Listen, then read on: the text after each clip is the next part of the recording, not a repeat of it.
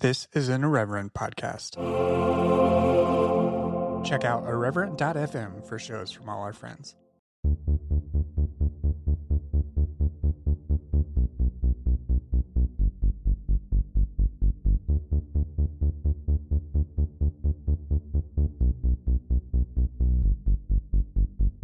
Hello and welcome to Exvangelical. I'm your host, Blake Chastain.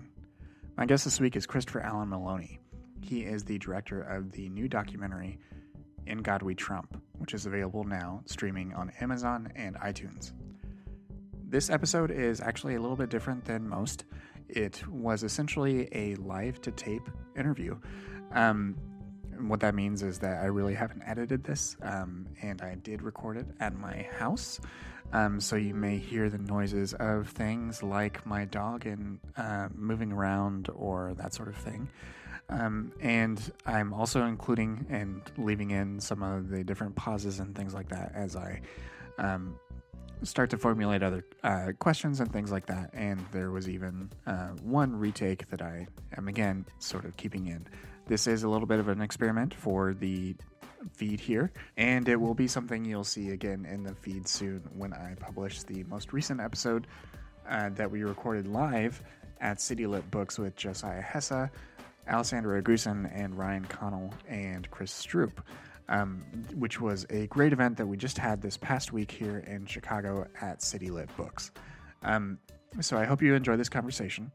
Again, we this is with Christopher Allen Maloney, and we talk about his documentary "In God We Trump," which is a very interesting and really helpful movie that puts together in a really accessible way what sort of led to evangelicals supporting Trump in the fashion that they did.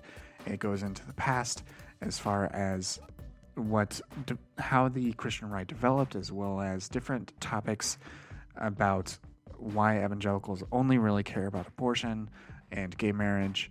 Um, and other sort of hot button issues that really motivate the evangelical vote and the commentators that he enlists uh, are are really wonderful and include even a prior evangelical guest, Samantha Field.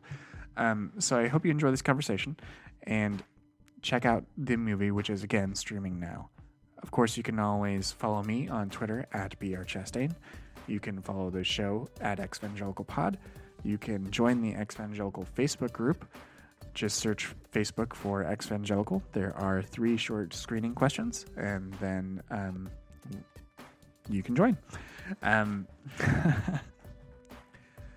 uh, let's see what else. What else? You can support the show via Patreon at patreon.com slash exvangelicalpod and tell people about the show. Rate and review it. Um, someone thought that I was an intolerant bigot. Um, so if you want to provide a counterpoint to that, feel free to do so over at iTunes or Apple Podcasts. I would certainly appreciate it. Um, and otherwise, let's get into it. Hi, everyone, and welcome back to Exvangelical. My guest this week is Christopher Allen Maloney. He is the writer and director of the new and just recently released documentary, In God We Trump. Welcome to the show, Christopher. Thanks, man. Thanks for thanks for coming on. We are actually recording um, on Wednesday evening. I'm going to publish it this this week, and I, I really appreciate you uh, being available at this this this time and everything. And and but I'm I'm really glad we're able to talk. Your movie was just released this week, correct? Uh, today, in fact. Oh, yes. great, great, awesome. Well, before we get into your movie, uh, let's. I'd, I'd, love to learn a little bit more about yourself and uh, really what what your background is and what led you to uh, eventually want to tackle a sort of topic like evangelicalism and and the election of Donald Trump. Yeah, totally. Um, so I was born in uh, southern Ohio, uh, pretty close to Kentucky. So that that little region down there, Ohio and Kentucky and Indiana, that mm-hmm. tri-state area is where I'm from, and so most of my family, like both sides of my family, are from Kentucky. So it's even though it's you know Ohio, it's a lot of the influence in my family came from like Southern traditions, and yeah, what went along with that was also like Southern church traditions. Yeah. So mm-hmm. my yeah. So my I'm, I'm sorry to interrupt. I yeah, uh, just uh, I'm very I can relate to that. My my extended family is uh, from southern Indiana, and it, they call that area Kentuckiana. Um, you know, it's so it's so prevalent and so so very southern in, in a lot of ways that a lot of I don't think a lot of people that are, not from this from those sorts of border areas really really get. Right. Yeah. So sorry, Yeah, I- continue. no, it's yeah. Like my the town that I grew up in was about 30 minutes or so from the border of Kentucky, which is just it might as well be Kentucky. It was Yeah. really like culturally it's it's the South, I would say. hmm Um, so I grew up uh, going to church, and it was a really big part of my childhood. And um, it, it was it wasn't that bad actually. Um, I know I, I I do hear a lot of stories of uh, spiritual abuse that are very prevalent, and I I think I got out pretty easy. Um, There were things that made me uncomfortable, and things that um, I didn't really that didn't sit well with me even as a kid i think. But um on the whole all it did was kind of cause me to question a lot of things. Hmm and then when i got to be about um probably 16 or 17 that was when uh, george w. Bush was president. And i was being very deeply affected by all these people that were dying from what i could tell needlessly in iraq. And yet like the church that i went to everyone there was his biggest fan and seemed to have no not only not have any problem with the war in iraq they supported it even though people were dying. And also seemed to think that like somehow george w bush was like a, a, an ordained servant of god or Mm. that somehow like supporting the war and being patriotic was part of being a Christian. So by this point, I had started to question things a little bit, anyways. And then when I saw just kind of how how intertwined those things were, it really started to to upset me. And I, I don't think I even was able to say exactly what it was, but for some reason, the, the fact that there was an American flag up in the church sanctuary right next to the Christian flag, Mhm. um, that that sounded some alarms in my head that maybe something wasn't right. Mm. So then, as my as I became kind of more liberal as I got older and and went through college, and I saw that it just didn't didn't line up at all with the like brand of Christianity that I was familiar with, Mhm. and so um, how it led to the film was that I you know I still consider myself a Christian, but I haven't really been active in church for a couple of years now. And I think that I had, I must have just gotten out of touch with the church community in America enough that when evangelicals got so behind Trump, um, it really surprised me. Mm, mhm. And so the surprise of it and kind of the shock and the grief of it um, led me to look back into this world that I thought I knew so well, and that Mhm. was kind of the that was what started the whole the whole film process. Yeah. Yeah, that uh so so that's very interesting that that your initial sorts of sorts of doubts and and concerns about evangelicalism's priorities uh, was sort of tipped off by by its support for the earlier Republican uh, administration of Right? of yeah. W. Bush. Yeah, and we look back Mhm. at him like he wasn't that bad. Right. I mean, he was. he was pretty bad in my opinion, but yeah. Yeah. Um, If we're grading on the curve, then I guess he he does a lot better. But yeah, like the there was this um, it was like Memorial Day or Fourth of July or something when I was going to the Church of Christ in high school, and there was this this really really cheesy um, pandering presentation that showed like all the these images of the armed forces while it was playing like God Bless America or something. Mm-hmm. And this was happening in church, like instead of worship music, instead of hymns, and Mhm. everyone was standing to their feet with their hands on their hearts. And I thought, I'm, I'm not sure these things go together. And I Mhm. and it, it it troubled me to see like how emotionally people were reacting because I to me it just kind of made me uncomfortable. And I thought actually the the preacher after it was over said, if you're not standing up right now, there's something wrong with you. Mhm. And I Mhm. hadn't been moved to my feet, and I thought, I guess there's something wrong with me. Like as, uh, from the lens of the church and the church leadership, I guess there is something wrong with me. Mm-hmm. And so it was that that sort of this blending of of nationalism and patriotism and militarism um, that just did not sort that led to this sort of cognitive dissonance for you, um, and how that was sort of mixed into your the Christian messages that were also being taught. Um, was that something that you saw um, with within other people in your community, like in either in your church or people that were that were either your age or peop other people that you knew? Was anyone else sort of feeling those same sort of uh, conflicted emotions and, and thoughts about about that at the time?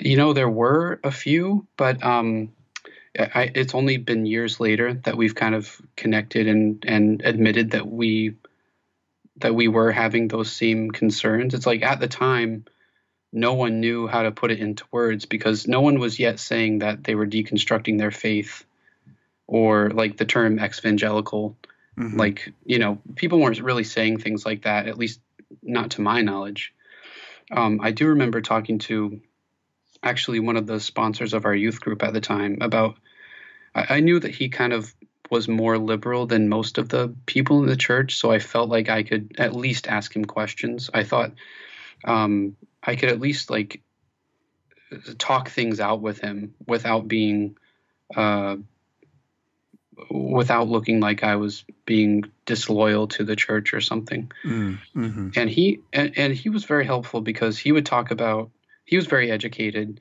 and pretty progressive and he would talk about how you know his his views of of Christ and Christianity did not necessarily line up with the churches but you know he knew that his wife liked going there and his kids liked going there but he personally like had some of the same questions that I had so Mm. it was there were like a few people I could find, but for the most part, um, no one cared enough to to really do anything about it. Yeah, yeah, and people like like that sponsor and his livelihood was tied up in it. Yeah, right. Yeah, Yeah, like if it, it, I think if people knew that he was talking to me like at a youth retreat about how you know I was right to have those concerns and how how I was right to not necessarily identify Jesus's teachings with the way the church was presenting them. Um, you know, maybe they wouldn't have wanted him to be part of the the youth group or something right. You know, that's something that kind of always the reason why I haven't really been involved in going to church the last couple of years is because there's like a certain certain things are just supposed to be taken on certainty Mm. that uh, you're supposed to just believe and there aren't really supposed to be questions around certain things Mhm. and that kind of finality um, is you know that just stops any kind of growth in my opinion Yeah. So let's fill in a, a, a, some of those years between the the uh, the Bush administration and and Trump's election before we sort of get into this because because you mentioned that you were surprised and I'm with you. I was one of those one of those folks that you know knew hadn't had a lot of experience within evangelical circles, but still didn't you know thought that Trump's sort of election would just be a bridge too far, uh, which it just didn't end up being. And they they happily crossed that bridge. Yeah, it Um, was this big game of chicken. Mhm. Like I, I kept thinking, you know, uh, they, they. I kept thinking if Trump gets the the nomination from the Republican Party, then even evangelicals will be forced to vote for someone else. Mm-hmm. I can, I can, I wasn't surprised, obviously, that they are mostly Republican, but I thought it would, you know, they'd be happy with someone like uh, Ted Cruz but not someone like Trump. And then when it came to that, there was really this choice that they had to make, Mm-hmm. and and they made one that kind of, you know, made me lose all all faith in them. Mm-hmm. So you mentioned that that before, while once you went to college and everything, you sort of became more more liberal. Was that a pretty steady progression in that sort of direction, or did you during those times did you uh, continue to sort of exist in evangelical spaces or go to evangelical churches, that sort of thing? Yeah, I I did go like throughout throughout high school. I went. Um, I I grew up going to a Nazarene church and then a Mhm. Church of Christ and then a Baptist church. Mm-hmm. They were all very very conservative. So Yeah. I kind of I kind of saw myself as the odd one out, but you know I I, di- I wasn't even really thinking of myself as liberal. I was just concerned with I just naturally um, like had compassion for people Yeah. and I found that that um, just didn't didn't really line up with the things that my parents believed or the things that the the leaders in the churches I was going to believed. Um, there was this one time when I was going to a Baptist church, and the the pastor was well they used to to you probably saw this like in Sunday school they would pass around these voter guides and they would try to like they would tell you like here's why you vote for George W. Bush or whoever. Um, here's why you don't vote for whoever the other person was. So that kind of thing would happen at church, at the Baptist church, Mhm. and then Mhm. also, um, the pastor was was reading the speech by George W. Bush like as part of his sermon Mhm. like praising the policies that he was going for and um, i got up and walked out because i i just couldn't take it anymore Yeah. Like, um, so i guess like like i said i didn't really have the language yet to talk about christian nationalism or toxic christianity but it was something that didn't sit well with me and kind of started this whole path that I've been on for the past 10, 15 years of just like trying to get back to the basics of what I think that my faith is hmm and keeping out anything that gets in the way of that, including going to those kinds of churches. Yeah.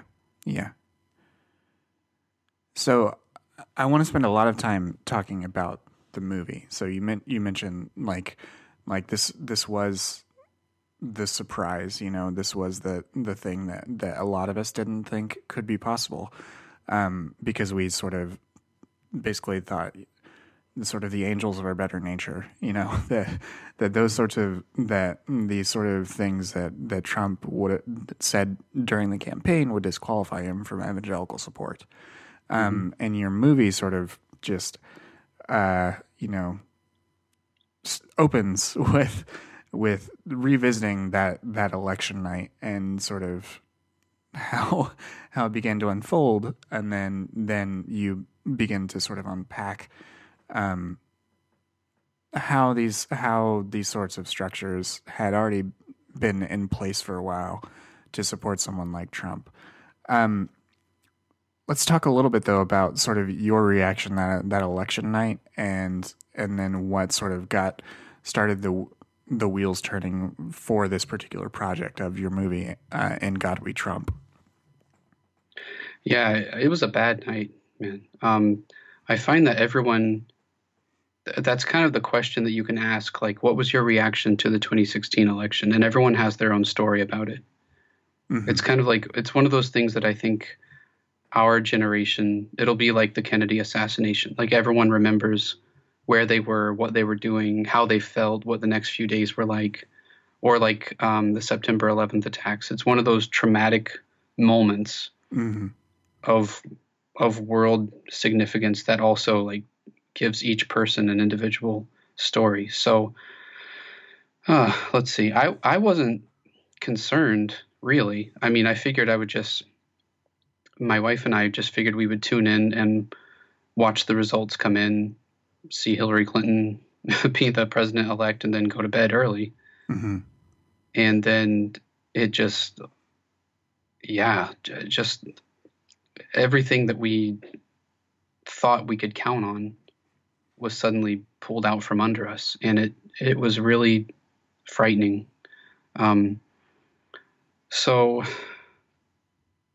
yeah, so the the the next few days, like I, I had to explain to my daughter the next day what had happened. She was old enough to kind of understand what was going on. She was six at the time, and I talked to her about. Um, I had to explain how the person who got the most votes did not win, and that was hard for her to understand. It's hard for me to understand, but mm-hmm. uh, yeah, kind of in that in that grief and in that recognition of of what a loss it was for the country and for me and my family.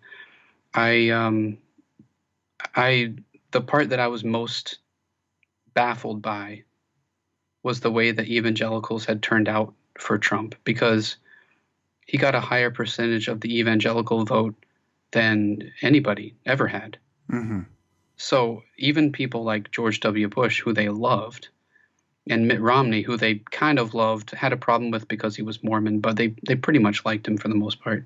Or like John McCain, like they they weren't able to get the evangelicals out as much as Trump did, and they all had, I would say, better moral centers and higher ideas of character than he did.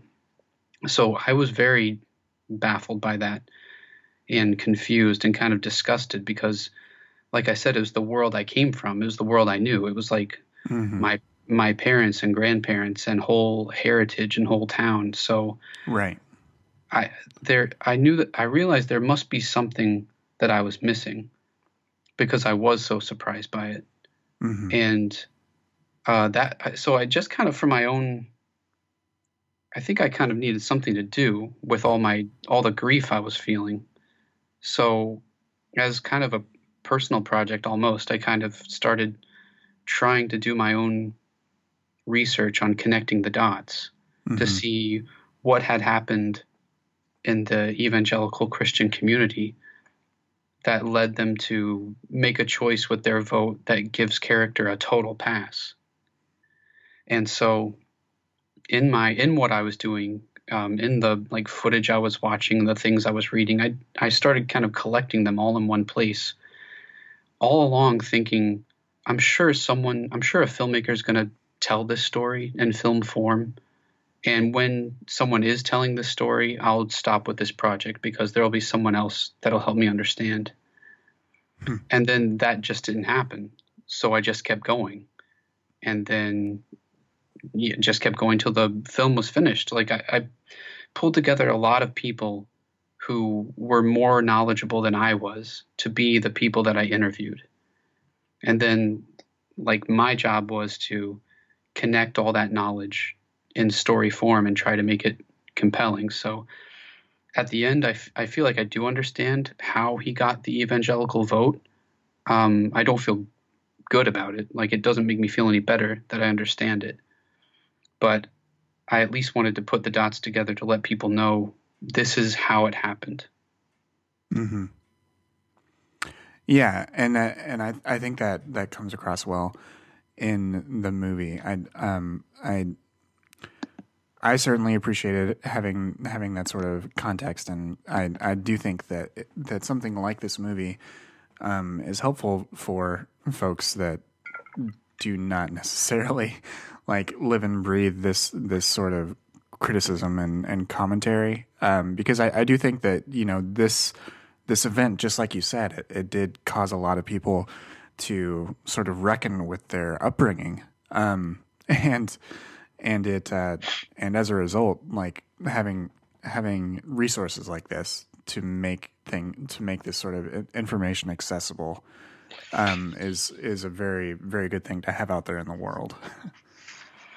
Yeah, you know one of one of the Thank you. Um, uh, one thing that I was surprised by was that my grandmother uh, was Pentecostal, mm-hmm. and uh, uh, you know, church was incredibly important to her. She was very conservative, and I found out that um, she voted for Hillary Clinton, to my surprise, because hmm. she um, she was living in a nursing home at the time and hadn't been able to go to church regularly. And I think what happened was that she was isolated enough to not really be a victim of groupthink anymore. Mm. So she just watched the debates on her own in her on her little TV in her in the room that she lived in in the nursing home, and then just decided from the debates, I think I like her better than I like him. So she voted for her without like consulting anyone else, which I thought was really interesting. Mm-hmm. I I want to pick out a, a, couple of things because I uh, about the the movie and just sort of focus on on some of them as as examples. Um, one of the one of the things that early on uh, in the movie, you one of your one of your commentators talked about was that evangelicals felt frustrated by the last eight years or so of the Obama administration and um, the way in which things had begun to liberalize and secularize and and that sort of thing. Um, what I suppose, like w- within within that context, what what do you think was the the most sort of frustrating thing, and and do you think that it was out of do you think anger is the the most motivating factor for evangelical voters or is it something else? Yeah, I think anger is part of it. I think overall, uh, evangelicals can see that you know their their group in the world is certainly not expanding. It's not getting bigger and bigger. It's getting smaller and smaller. I mean, even like there's a secularization happening here in America. You know, fewer people go to church than used to. And I think that it's like I think it's the result of of people seeing like their way of life on its way out. Mm-hmm. And so it was like this last uh, gasp to make themselves heard. Mm-hmm. Um, but yeah, I think anger is part of it. I think um, I think the abortion thing has become really uh, outsized as a single issue. It's become like bigger than anything else for evangelicals. It's like the one thing I think they think of when they vote. Mm-hmm. Um, so I think that was part of it. Uh, now, like the bigger picture, which I, I was just talking about to someone about this the other day, like um, I, I think that being pro life is fantastic if it's actually pro life, not just pro birth, which we talk about in the film a little bit. Mm-hmm. Like, there's this idea that, you know, pro lifers are care so much about babies and care so much about vulnerable children, but I think more accurately is that they care about babies being born and then what happens to them afterward it's not really their concern anymore. Right. So like, you know, they're to me, pro life means being against the death penalty mm-hmm. and like putting gun safety measures in place so that children aren't afraid when they go to school. Mm-hmm. Like to me, pro life encompasses a lot of things, and that's terrific. But pro pro life, as far as just babies being born, should not be the only thing that people think about when they vote. And I think, unfortunately, that is the only thing that many evangelicals think about when they vote. And also, you know, I don't know. Like uh, Trump said, like he didn't really do that good a job making the case that he was a Christian. Like he went to church a couple times during mm-hmm. the campaign, and right. he used to bring his Bible around. But you know, I I think anybody could see through that pretty well. Right. Um, on the other hand, like Barack Obama has spoken and written about his personal relationship with Jesus Christ and about what it meant to him.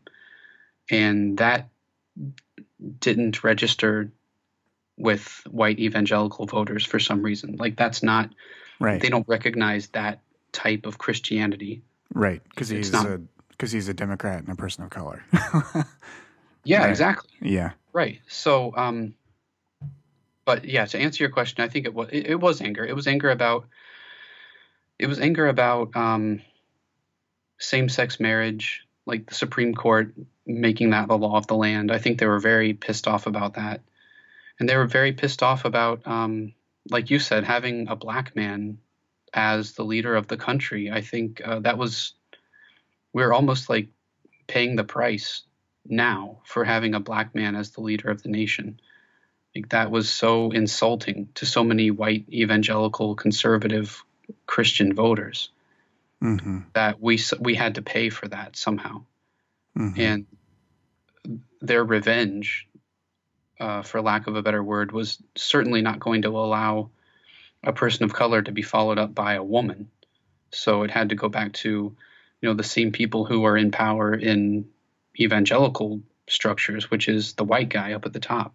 hmm Which I think is something that, that you do contextualize well within the footage of of showing different televangelists and um, uh, delivering those sorts of messages that are that are both problematic in uh, in regards to what they say about race as well as what they say about gender. Um, and that was something that that like televangelism and these sorts of um, the spokespeople of evangelicalism that are TV figures. That was that was definitely something that was not um, sort of on my radar, um, and which I appreciated about uh, ab- about your film. Um, and one of those things that that that you also connect uh, was that those same televangelists have a interesting connection to Trump and that they that similar to his work with Trump University, they thrive by preying on the poor.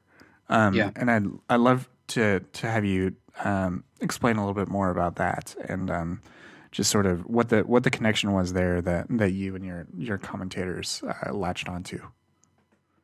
Yeah, there was this. uh, I I appreciated that um, being being given the chance in that segment of the film to connect what the dots as I saw them, which was that Trump has a lot in common with televangelists. So one of the things is that um, like the personal scandals, the sex scandals, uh, many televangelists have been have had to leave their jobs and leave the air because they've gotten caught in sex scandals. Mhm. Trump has had his own storied history with sex scandals and divorces and affairs and that kind of thing. And even like, I, I didn't get to go into this very much in the film, but if you just look at a televangelist, like the hair yeah. and the tan, yep. uh, that and the that is Trump looks like a televangelist, like the the big hair with all the hairspray and the fake tan, um, and that's really weird to me. And also like the gaudiness of like personal taste. And I don't know where this started with televangelists exactly, but like we show some footage inside the headquarters of Trinity Broadcasting Network and it's all this like fake gold painted over everything and then we switch over to the inside of Mar-a-Lago in Florida and it, again it's all this fake gold like Trump has the same tastes as Mhm. televangelists and like the thing they have in common is that they they come along to these people their audience that they know they know full well are hurting and are vulnerable and are poor and they're more likely to believe in something that's far fetched because they just have nothing to lose. Like the people who are vulnerable enough to watch televangelists and to part with what little money they have because the televangelists are going to pray for them and then they're going to be fine or God is going to bless them because they're giving them their hard earned money are the same people who came along and supported Trump because they believe that you know, we're so poor and we're so hurting and we're in areas of the country that are forgotten. This rich guy says he's going to take care of us, so I guess he will. So let's vote for him. It's it's this it's the same relationship that Trump has with the forgotten people of America that televangelists have with the people who watch their shows. like these these people in in desperate situations who just need something to believe in and unfortunately they're not discerning enough to see that they're being taken advantage of Mm. but like Mhm. what they what televangelists are doing uh, to their flocks and to their viewers and to their supporters is what Trump did with his voters. hmm And he successfully took over the Republican Party as a result, Yeah, and remade totally. yeah remade it in his own image. Um, absolutely. mm. Yeah, another uh, you know, pardon me. I another sort of comment made in the movie is that uh, that the highest rates of evangelicalism also correlate with the highest rates of both poverty and child neglect um, when you look at it on a regional basis, um, which is just um, I sort of am hesitant to use the word fascinating. I mean, it, it's it's a it's a crazy Yeah, um, correlation, um, and really because I don't want to say fascinating because it's disheartening and depressing. um, yeah. It's it's from my there's perspective, this. It is. There's this fetish among evangelicals for births of babies, and I I don't really get it because those same people. Not I'm just speaking anecdotally, like with people that I knew growing up. Mhm. um, the same people who were so rabid about being pro-life and anti-abortion were the same people who abused their own children, like beat their own children. Um, so th- that that that disconnect is so obvious to me, Mhm. And yet it's it's something that I guess they don't see.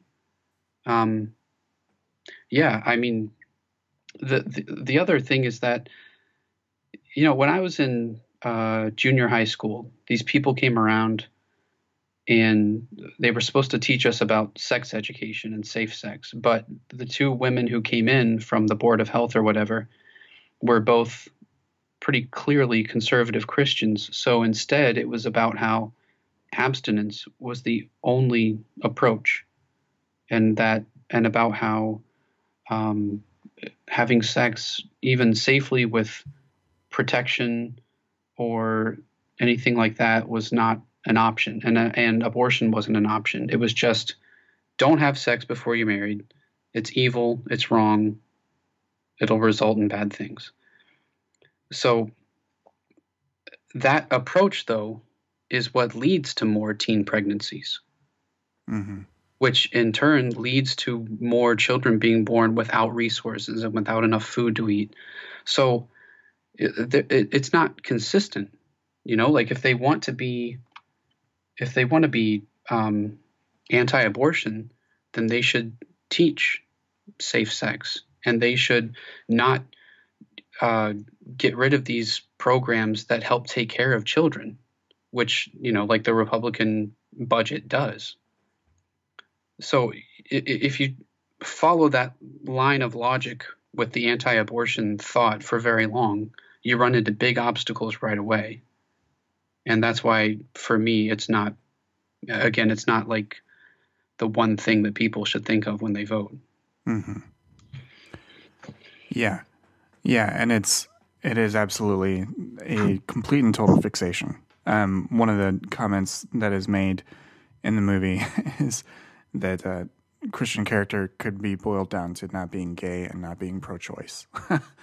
sure Um, which which was just a very succinct uh, summation of evangelical political and social ethics. yeah um, unfortunately like yeah. that's how it was presented to me going Yeah. to church like that's what i thought being christian was Right. Yeah.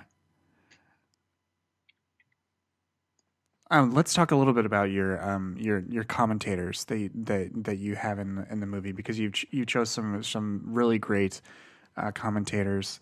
Um, so who uh, who is present? In, who is in the movie with you?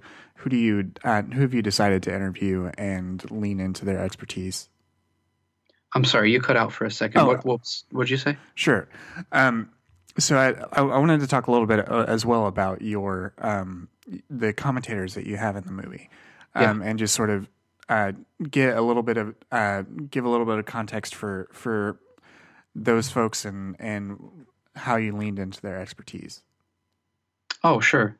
Yeah, I like I said, I started this kind of what was intended to be for my own edification, just trying to read what I could and watch what I could about how the evangelical church had had gotten so behind Trump, and so the people who were writing compelling things about it, I tried to contact some of them, the people who had who had spoken about it or had um, provocative pieces about it. I tried to contact them, and also like members who were part of um, what I would call now the Christian left. I tried to get in touch with them. So altogether, um, I pulled together people who were able to shed light on what present day evangelicalism is and how their idea of the Christian faith doesn't line up with that anymore. And also like to people to explain what they're doing about it. Hmm Um, I, I initially I, I used to think of it as like the Christian the religious right put Trump in office and the Christian left wants him out. So Mhm. if we're going with that line of thought, who can shed light on what's wrong with the Christian right and what the Christian left, if anything, uh, can do about it? So, like the one of the first people that we see in the film is um, Elizabeth Bruenig from the Washington Post, hmm and she's yeah she's an interesting case because she's a columnist for the Washington Post. She's Catholic, and I think she would say socialist, and she's written a lot about like the the role that evangelicals play in politics now.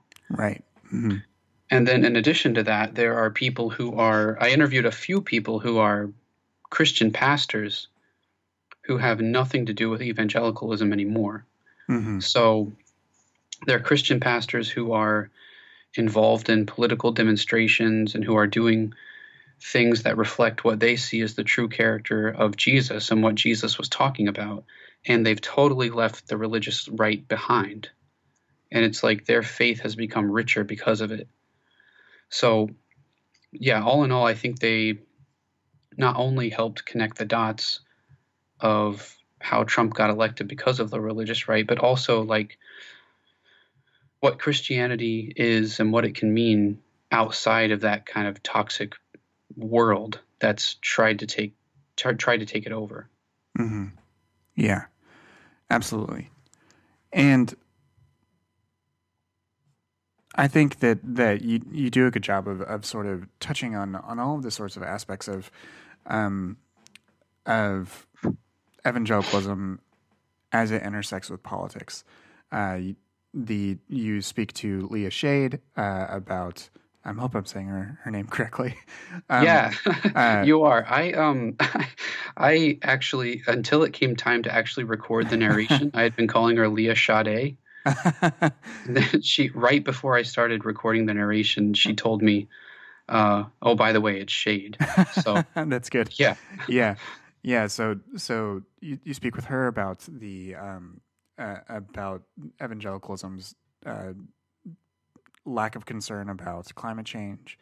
Um, you speak with samantha field about um, uh, about gender and misogyny um, and you and you speak to a number of uh, like you mentioned the the pastors and and others. Um, who had very very good things to say from their lived experience of being in the leadership and being sort of within this cohort. Um, with with all of those sorts of commentaries of people that have actually been in the in these um, in these situations, uh, including a the comment commentator who is a black trans man who is uh, now a pastor in a more progressive denomination. I apologize. What's the name of that individual? I didn't. I don't. I don't have it in my notes, and we're recording this live. I apologize. Oh no, that's fine. His name is Taj T A J. Yes. Okay. Yeah, Taj Smith. Taj. Yes. He he had some uh, some very very moving things to say as well about the way in which uh, his sort of experience was negated in, in evangelical spaces, even casually. Um, with with those sorts of commentators, these sorts of folks that that come out of evangelicalism, um, do you do you think the audience for this movie is folks who are sort of on that journey themselves, or folks that have no um, real bearing or understanding of sort of what this world is like? Um, or is it sort of a mix? What What do you think? Is there is there a primary audience, or um, or do you think that that it can speak to both of those sorts of audiences at the same time? I hope it can speak to both at the same time. I think on one level, it can be j- just kind of an educational thing for anybody who's wondered, like I did, how Trump, um, whose character is anything but Christian, whose ethics are anything but Christian, got the Christian vote. So I think that's part of it, just to kind of learn how and why that happened. Mm-hmm. And then the other part of it is it's almost like, you know, personally, after talking to all those people and after putting the story together, I felt uh, greater permission to just be, express my faith in a way that felt true for me. Mm-hmm. Mm-hmm. Like they, I, I, I came away actually feeling a lot more hopeful than I did at the beginning of the process because I saw all these different ways that people were expressing their Christian faith and people who were totally sick of the evangelical world, but who were not sick of the teachings of Jesus of Nazareth. Mm-hmm. And that really rang true for me because I I've always been inspired by those teachings and by the gospels. Those those mean a lot to me. They still mean a lot to me. Mm-hmm. And yet like I had to cut away the toxic kind of what Christianity had become, especially here in America. I had to just just forget, just not even consider that Christianity anymore. Mm-hmm.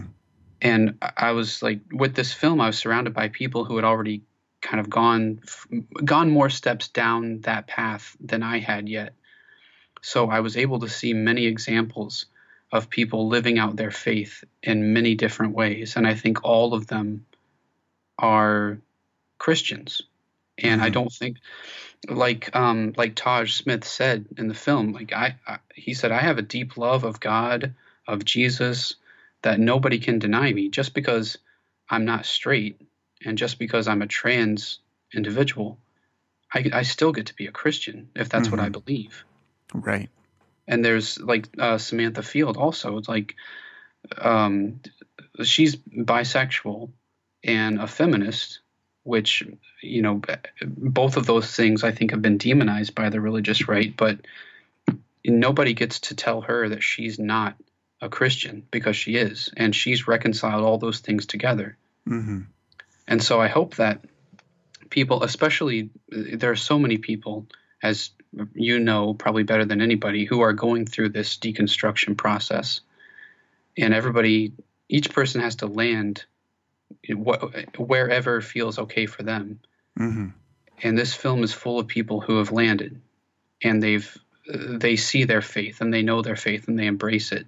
And it, none of them look quite the same, but they're all living their faith um, in a way that I think is healthy. So that's mm. another thing that I hope people take away from it is that, you know, their faith doesn't have to fit inside the lines of very much or of like standards that other people have set. It's kind of, you know, whatever you believe, as long as it keeps you from being an ass or it keeps you from being, you know, a, a, a bad force in the world, then I, that's, you know, that, that's great. That, then that's your faith. Yeah. Yeah. That's, that's very, very well said. I, I really appreciate that. Um, especially that the way you said that these are these are folks that landed. Um, yeah, I think there's something uh, really profound to that um, because I yeah yeah sorry I I came away from I think after I had done the interview with Stuart Delony, um, he he and I had breakfast the next day before I flew back home, and um, he kind of asked me where I was in my faith process after doing all these interviews and editing all this footage, and I said, I'm more excited about my faith than I've ever been, because mm. I, I see that it I have maintained it and it propels me to want to do good. Mm. And even though I can I've I've identified the poisonous parts of Christianity, especially like Christian nationalism. I don't have to have anything to do with that anymore. I can still pursue my faith in a way that has nothing to do with it. And it still fulfills me just as much as it always did, if not more. Mm-hmm. mm-hmm. Yeah. One of the things that, that your your movie is very, very good at is showing just how much evangelicalism in particular, um, not Christianity in general, but white American evangelicalism in particular, um, is just completely inter- now intertwined with the Republican Party. Mm-hmm. Um, and it's mid October when we're recording this. The the midterm election day is is right around the corner. Um, You're right. Better get registered. So, I'm just kidding. I'm registered. um, so, with with with that in mind, um, what did do you have? do you have any any thoughts as far as how how you'd like people to receive this? Uh, how how you'd like like the sort of posture or um, or anything that, that, that folks might have going into those elections and if they are sort of wrestling with these questions and um, sort of trying to decide whether, you know, whether they may need to, in order to be consistent with their own ethic, they may need to break from a group ethic that they're being taught at, at their church or or somewhere else. Um, do you have any any sort of encouragement for them going into this? Because I'm I'm sure that there are going to be crisis of conscience happening uh, left and right for for some folks. Yeah, I I guess so. I I don't see how there's can be much um, crisis of conscience because it's pretty clear to me. Like uh, I was talking to a friend of mine about this recently about how you know he said his parents never really taught uh, politics to him, mm. and I and I thought, you know that that makes sense. But now, because of the way things are, just from trying to teach your kids right and wrong, you come out condemning a certain political party mm. here, mm. and so there's this group called uh, Vote Common Good. There, um, people like Shane Claiborne are are uh, involved with them, but they're doing this this caravan tour where they're going around to different cities in the South and just trying to encourage people to register to vote and to vote uh, just based on basic morals and decency. And if they vote that way, by default, they're not going to vote for Republicans. Unfortunately, like there's just I I think I think it's very very hard to find any decency or morality in the Republican Party anymore. And I, I wouldn't have said that until the last couple of years. Mm-hmm. So yeah. I think, and you know, like I, I, they said, Vote Common Good said recently on, you know, November 4th is a Sunday. So if you go in on, to church on Sunday and you study the Beatitudes, for example, you would come away with that if you took it seriously and if you let the beatitudes touch you and you feel you let jesus' words touch you you couldn't go and vote for republicans you you couldn't because they they don't represent that in any way they don't i mean they've shown over the last couple years um, they don't care about about like women who are sexually abused they, they don't they don't care about that they don't care about families or children. I mean, they separate them and lock them in cages. So that to me is that's it makes it very clear mm-hmm. um, who believes in good and who believes in evil. Right. So that that makes it very easy for me. Yeah. I'm I'm right there with you. yeah, I know. Yeah. and I, I'm really excited because on Monday I I helped a friend of mine who's a little bit younger than I am get registered to vote for the first time. Hmm. So I, I mean I, I live in Massachusetts, so it probably doesn't make that much of a difference. But yeah, like um, President Obama was asked recently, "Is America going to be okay?" And he said, "Yeah, if everybody gets involved, it will be."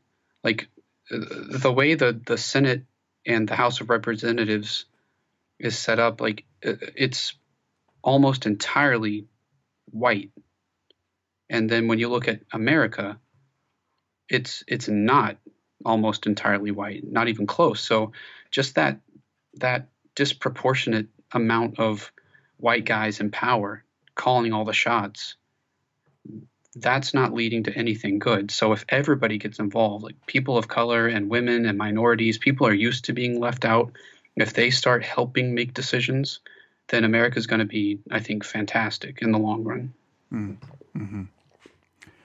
Well, I I do think that uh, yeah that that's a very very good way to um to sort of sum up to sum up things here. Uh, and I am very excited for for people to to learn about your movie and hopefully be able to take a look and and see and see what you put together and what you've been able to connect and and put into this uh, put into this format because I think that the more the more different ways that we can allow people to to learn about this part of our culture um, that some people don't even that aren't aware of the machinations of evangelicalism uh, and and the Republican Party.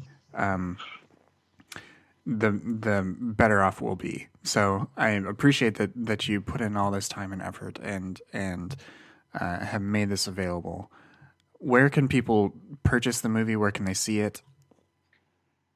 Yeah, it's available now on iTunes and Amazon Prime Video. So uh, those two places, it's it's streaming now, so they can watch it, uh, rent or purchase, and yeah, that's the, that's the main place to see it. And then, um, yeah, that's it. Great. And where can people find more out about it? Do you have a website or any other any other place that you'd like to to send people to learn more about the movie, learn more about your work in general? Yeah, uh, the website is in ingodwetrumpfilm.com, and I'm on Instagram at ingodwetrumpfilm, uh, Twitter at Maloney's Movies, and Facebook also, Christopher Allen Maloney. So any of those places, they should be able to keep up with what's happening with the movie. Great. Awesome. Again, Christopher, thank you so much for, for joining me this evening. I know it's late for you, and I and I again I, I am very thankful for um, for for you putting this movie together and for talking to me about it for a little while. Yeah, absolutely. My pleasure. Thanks for having me.